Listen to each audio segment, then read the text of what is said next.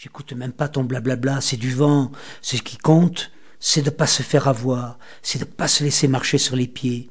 Si t'es fort, c'est toi qui marques des points. Si t'es plus faible, tu t'écrases, tu encaisses, en attendant d'avoir un jour les moyens d'en faire chier aux autres.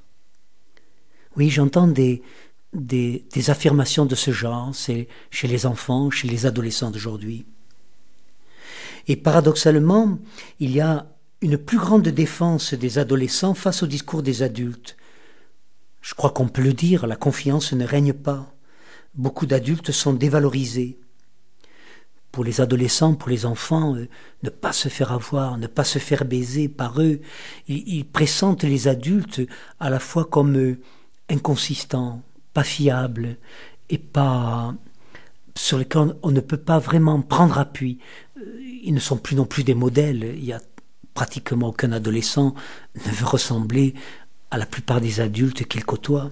D'où cette fuite d'ailleurs vers un univers virtuel, vers les, acteurs de cinéma, les, vedettes de la chanson, etc., auxquels on prête des vies euh, sentimentales, amoureuses ou financières euh, extrêmement euh, chargées de possibles. Il y a une sorte d'hémorragie comme ça vers un imaginaire et vers le virtuel, et dans une rupture avec la rencontre réelle. Les enfants, les adolescents occupent le terrain d'une pseudo-communication avec euh, des affirmations à base d'onomatopées, de points de vue extrêmes, absolus, qui ne laissent pas de place au doute, à l'interrogation, et qui ne donnent pas non plus la possibilité d'ouvrir un espace à l'échange, à l'interpellation. Et donc, mon propos aujourd'hui, c'est presque une gageure, vouloir apprendre aux enfants et aux adolescents à communiquer autrement, c'est vrai que ça paraît être une utopie un peu folle, et pourtant c'est ce que je vais tenter, parce que je pense que c'est une nécessité vitale, une urgence urgente. Et alors au risque de sembler me contredire avec ce que je viens de dire à l'instant, il faut quand même savoir que derrière, derrière chacun de ces enfants, de ces adolescents, derrière la façade, derrière le réactionnel, il y a, je crois quand même, une aspiration à des échanges plus vrais, euh, un désir vers plus d'authentique, une recherche de valeurs, même s'ils ne les trouvent pas toujours, auxquelles il serait possible de s'identifier.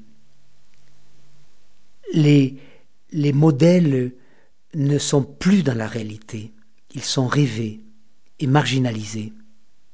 Et donc, ces modèles étant rêvés, imaginés, marginalisés, on voit aussi le risque d'aliénation pour euh, et l'attirance que peut constituer euh, soit certains intégrismes, soit certaines sectes justement pour pour les adolescents qui sont à la recherche quand même d'un certain nombre de valeurs. Alors ma position est la suivante. À partir du constat qu'il y a malaise dans les relations parents-enfants, adultes-enfants, un mal-être chez les uns et les autres, de la souffrance, l'expression de beaucoup de violence et même d'auto-violence. Il serait possible de proposer une action en amont, plus globale, pour la redéfinition de quelques règles de vie en commun, porteuses de plus de cohérence et d'implication personnelle. La violence dont parlent les masses médias, les journaux, la radio, la télé, n'est que l'écume, n'est que l'écume visible d'un état d'insécurité qui me semble grave. C'est vrai qu'elle est commentée parfois avec excès sur le devant de la scène et qu'elle déborde sur des généralisations qui créent des états émotionnels et réactionnels dans le grand public.